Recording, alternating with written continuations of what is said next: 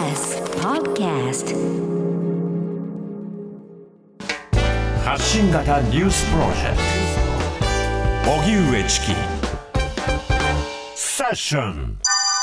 サル痘影響は限定的。厚労大臣が見解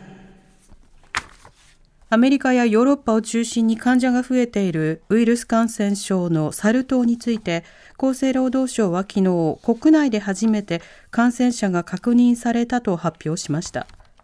これを受けて後藤厚生労働大臣は記者会見で少なくとも現時点では保健医療体制への影響は限定的だと考えているとの考えを示しました。また後藤大臣は感染経路について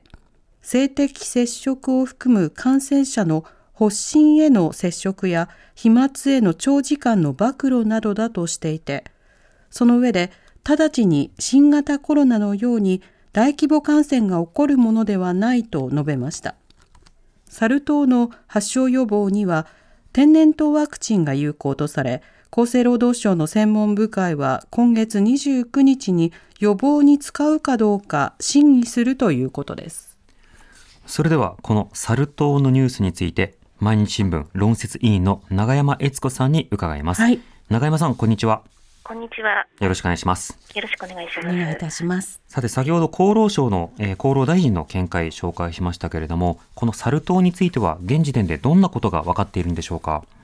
はい、もともとこの病気はアフリカだけで、まあ、基本的にはあの収まるという感染症だったんですけれども、それが今年の5月以降、欧米に急に拡大しまして、はい、あのアフリカに渡航経験がない方にも移っているということで、すでに75カ国地域、1万6000人に広がっているという状況になっています。それを受けてあの世界保健機関 WHO は緊急事態宣言を出すという、そういった状況になっています。はいこれ特徴としてはどんな感染症というふうに考えることができるんでしょうか？はい、あの天然痘というあのすでに撲滅されたあの感染症なんですけども、それとよく似ておりまして、はい、例えばあの発熱、頭痛、そして発疹ですね、あのブツブツですね、はい、ができる感染症ということになります。ただ、天然痘に比べると、その重症化のリスクは非常に低くて、まあ、多くの場合は 2, 2週間から4週間すると、特に治療しなくても自然に治ると考えられています。うんうん、なるほど。またこれ、はい、あの呼びかけの中ではですね、まあ、感染経路として、えー、まあ接触、あるいは飛沫への長時間の暴露など、いろんなルートを説明されてますが、こちらはいかがでしょうか？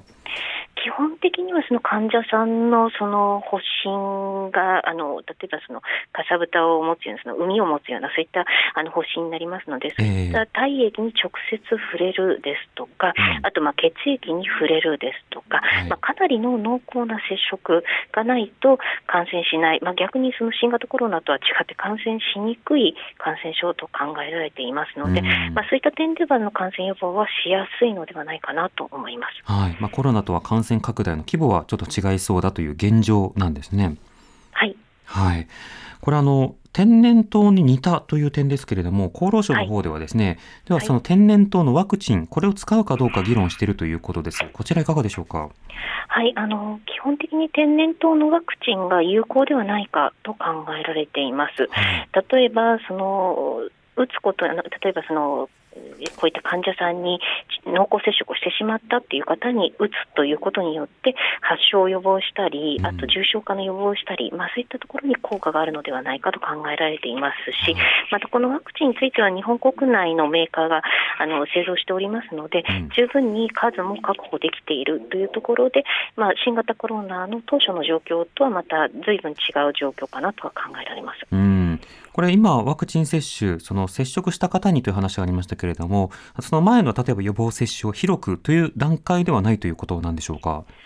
そうですね、先ほど申し上げましたように、やはりその感染経路というのがまかなりま明確であり、限られたあの形になると思われますので、えー、多くの方がすべからく受けるという段階にまだなっていないと思います。基本的にはこの患者さんに接する医療関係者ですとか、ご家族、あとはあの近しい方、パートナー、まあ、そういった方が受ける可能性が出てくるのかな、今後、そういったふうに見ています。うんなるほどなると、まあ、今どういった仕方で感染が広がっているのか、その、まあ、特定やいろんな協力というものは、これ、呼びかけが必要になってくるんでしょうか？ですね、あの WHO などのそのデータによりますと、今回分かっている感染者の方というのが、ほとんど男性の方となっています。で、あのおそらくそのヨーロッパ、アメリカでのそういった同性の間でのその性交渉を持つようなパーティーというところで感染が拡大したと思われておりまして、えー、まずはそういったコミュニティの方たちにきちんと感染対策をする、あと何か異常があったときにはすぐに医療機関に行くということを徹底することが求められますし、えー、もしそうそういう方がもし近しい方にいらっしゃった場合には、そういった発疹だとか、頭痛だとか、熱だとか、まあ、そういった症状があったときに、できるだけ早くその医療機関に行くことを、まあ、アドバイスするともともに、その近しい方もその触れたり、その直接触れたりとかいうことがないように気をつけていくということが感染対策になるかなと思います。うんまあ、いわゆるそのコロナの時に見られたクラスター対策のようなものが、まあ、今回も問われてくるということになるわけですかね。そうですね、ただその、まあ、もちろんその、だからあの感染しやすいそういったコミュニティの中ではそういったことが必要になると思いますが、えー、そうではない方ですとか、コミュニティ、まあ、グループですねとか、あのそういったあの暮らし方をしている方については、あまりそういったクラスターということは気にしなくてもいいのかもしれません。うんまたさらにですね、こうしたあの感染症についての議論というのは、一つはま感染可能性のある方を特定しないということと、それからまあ感染された方々に対する偏見というものを拡大しないこと、ま、これは非常に重要になると思いますが、この点いかがでしょうか？はい、その点非常に重要だと思います。あの例えば過去にはこういった同性愛の方たちを対象にしたその対象になったそのエイズウイルスの感染というのがあったんですけれども、その時にはこの言われのない偏見ですとか差別によってまあ非常に多くの方たちが傷つくということになりました。そういったことを傷つかそういうそういったことをあの繰り返さないように私はきちんと正しい知識を持ってこの感染症は先ほど申し上げたようにあのきちんとした手順を取ればあの感染拡大を止めることができますので、はい、冷静にこの感染症と向き合うことが求められると思います。うんまた感染症の現状のどの情報にフォーカスをするのかによっても受け止め方変わると思います。これあの政府の情報発信の今後のあり方のについてはいかがでしょうか？そうですね。あの、まあ、今回、その1名の方があの感染者か、患者さんが見つかったということで、まあ、ニュースでも大きく取り上げられるようなことにはなりましたけれども、まあ、今後も出てくるにしても、あの常にこの感染症がどれぐらいのリスクがあって、またあのどういったことに気をつけなければいけないのかということを合わせた形で情報発信をしていくことによって、あのいわれのない差別、変換、偏見を生まないような形にしていかなければならないと思います。これあの今ヨーロッパを中心にということですけれども今後アジア圏そして日本そうしたようなその感染の動きというものはどういった点に注目されますか？そうですね。あのやはりこういったあのウイルスというのはあの国境関係なく広がるものではありますが、はい、これまではあのアメあのアフリカという地域に、まあ、ある意味あの封じ込められていたウイルスではありますので、うん、今後その、欧米だけではなくてアジアに広がってそこで定着するような形になりますとやはりこれは厄介なウイルスになると思います。ですから、定着しないような形であのきちんと収束に持っていけるようにそういったその感染のリスクがある場合、そういったコミュニティにこう接する機会がある場合には、きちんと対策を取りましょうというような形での情報発信ですとか、あの啓発活動ということが大事になってきますね。はいまたあの現状、日本国内での感染リスクは非常に低いということですけれども、その対策、コロナの場合ですと手洗い、うがい、ままあ、手洗いかな、手洗いやマスクなどがこう注目されていましたが、えー、こういったサル痘などについてはいかがでしょうか？